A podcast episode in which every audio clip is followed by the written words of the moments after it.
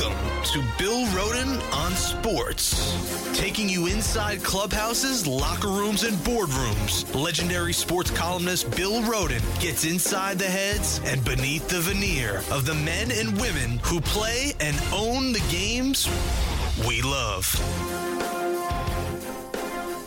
Hello, my name is Bill Rhoden. This is Bill Rhoden on Sports. Uh, we have a, a special edition uh, Bill Roden on Sports, and I have a very special guest about a very special uh, documentary, something near and dear to my heart. My guest is Rex Miller. He's the director of the documentary Althea about the great Althea Gibson. Uh, Rex, welcome to the show. Welcome to the studio. Thanks, Bill. Great to be here.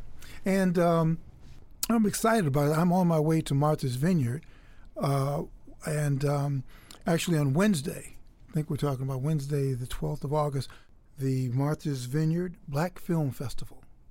And Althea is going to be screened, uh, screened there. And uh, I'm going to be moderating a panel with, uh, you know, Traci Green, who is the uh, tennis coach at Harvard, a pioneer in her own right, and Michael Holley, who is a uh, radio host in Boston, uh, very popular host in Boston, the Boston Sports Station, and the three of us are going to talk about the film.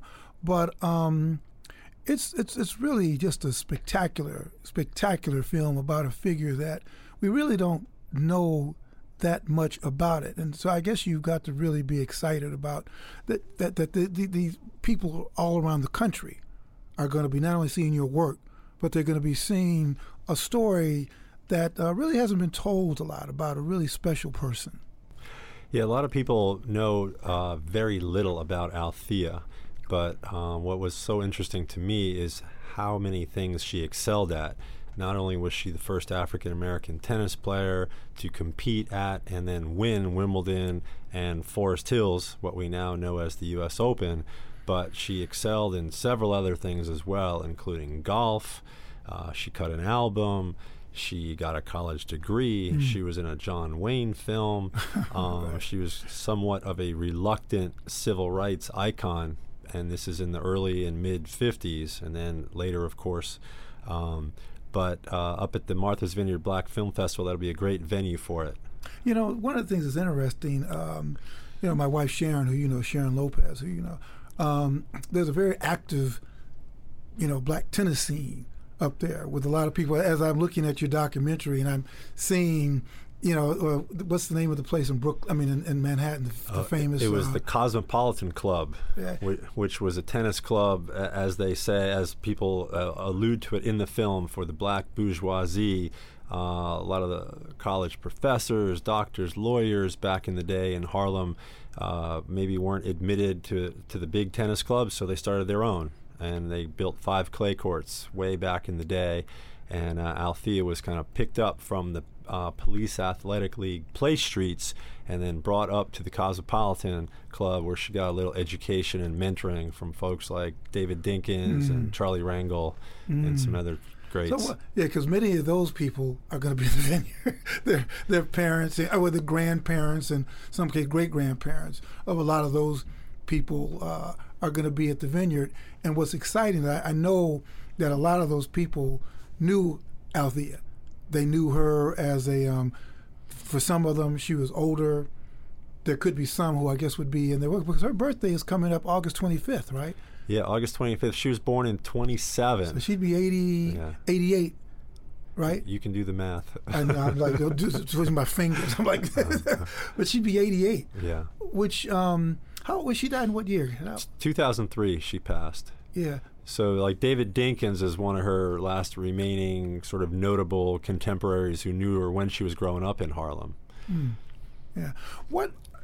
Why? Why is um, why is she important? I mean, why is uh, aside from just being an important figure in Black history, why um, is she an important person for people to know. Uh, people inside the golf world, people out. I mean, golf. Golf too. Well, golf too, because yeah. she did she did do golf, which is really extraordinary. and was very, very, very good. Yeah, she really she started playing golf in college. She went to FAMU, Florida A and M. Uh, started when she was 22, and that's kind of where she picked up golf. And then years later, after she stopped playing tennis because she couldn't make a living, she went back to golf. And then within a few years, she was the first African American female on the PGA Tour. So groundbreaker. And uh, I looked up her golf stats. She had uh, several top 10 finishes. There were some big tournaments where she was the leading scorer of the day. And, I mean, that was like across the whole LPGA. So she was impressive, but probably hadn't started early enough to make a, a big dent on the golf tour. But to continue on your question, to me, she's important. Um, I think she's just a great role model for young people today. I mean, she did all that she did, and in the 50s, early 50s, this is way before Martin Luther King and way before Arthur Ashe, and she did it coming from no money, having real no, no real support system around her. Jeannie Ashe uh, explained to me why she one of the things she loved about Althea. She said Arthur had this support system every stage of his life. In Richmond, he had the church, extensive church community behind him. Then he went to UCLA, and they rallied with him, behind him. Uh, then he was in the U.S. Army, and he had the he was always representing bigger groups. And Althea was always kind of on her own, and uh, so her her achievements, uh, doing things her way, because uh, from you know if you, see the film, everybody kind of says the same thing. You really couldn't tell Althea what to do. She was right, going right, to kind of do it her way. So blazing a trail, fiercely independent, um, achieving across several different fields and platforms. Um, that to me is a great role model. Why why did you um, em, em, embark on this? I'm not. We never talked about your eth, eth, ethnography or whatever. You know, what what what brought you what brought you to her? Uh, well, years ago, growing up in Astoria, Queens, I'm I'm the son of two tennis fanatics. Both my parents were tennis tennis nuts. My father actually was a tennis coach, and my mom grew up playing in Jamaica, West Indies. So I had this uh, photograph on my wall in Astoria, and my my little room in Astoria was my parents' tennis trophy room. um, no big trophies, just lots of local ones. so there was a, a picture of these two brown-skinned women in their tennis whites that was taken at Merion Cricket Club, which is a big country club outside of Philly. And in the picture, uh, and so both of those women were playing in a tournament at a club that they couldn't join. They were not allowed to join that club hmm. because of the you know segregation at the time. So one of the people in the picture was Althea, and then the other is my mother, hmm. Millis- Millicent Miller. So that photo, you know, that story got told a lot by my mom, even though she lost 6-0, 6-1. It was her highlight, Right. you know, her big moment. And then about five, six years ago, I kind of reconnected to that photograph. And uh, literally, I just Googled Althea that day and just started reading about her. And I think by the next day, I was making this film. Well, it's fascinating. My, my guest is uh, Rex Miller, the um, executive producer of a really excellent documentary on Althea Gibson. Um, we're going to be screening it on Wednesday, August 12th, in Martha's Vineyard at the Martha's Vineyard Film Festival. And I'm really, I can't tell how excited I am to, to, to see it again. I'm I've already seen it like four or five times, and they learn something different all the time. Just an extraordinary uh, project. Uh, excellent job of, of, of actually executing it, and uh, can't wait for the people on the vineyard to see it. So uh, I'd like to thank you for doing it, and just really excited about. Um, uh, there's, I think the, the big debut is going to be on TV, right? Uh, on uh, 13, channel 13 on September 4th. Yeah, PBS American Masters uh, is going to be running it uh, Friday night, September 4th during the U.S. Open, uh, 9 o'clock. And then NET locally, that's national, and then NET locally is going to rebroadcast on the morning of the U.S. Open finals. So Sunday the 13th in the morning, I think 11 or, or so. Check your local listings. Yeah, that, that's great. Uh, a prediction: If if Venus, if, if if Serena were to play um, uh, Althea Gibson, would there be enough? th- There would be so much blood on the court. I mean, I could I couldn't even imagine how bloody that that would be. I mean, that would just be a. Could you? I couldn't even. I couldn't even imagine two pit bulls who.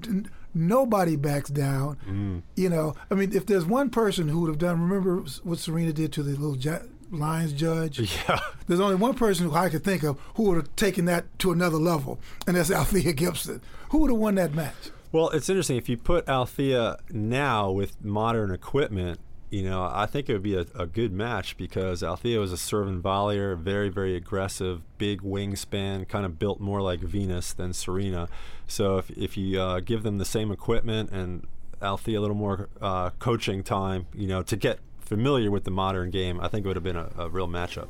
Uh, uh, hey Rex, thank you so much. Congratulations, great, great project. Thanks, Bill. Thanks so much.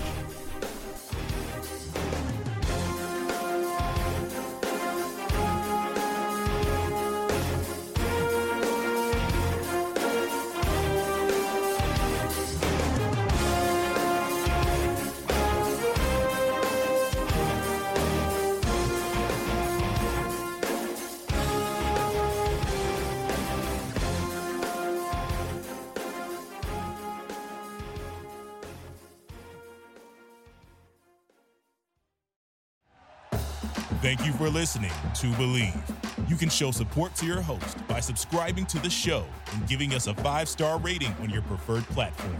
Check us out at Bleav.com and search for B L E A V on YouTube.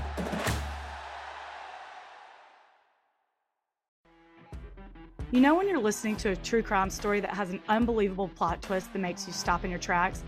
That's what our podcast, People Are the Worst, brings you with each episode. I'm Rachel. And I'm Rebecca. We're identical twins who love true crime cases that make you say, didn't see that coming, and we hate the people responsible for them. Listen to People Are the Worst now on Apple, Spotify, or wherever you get your podcasts.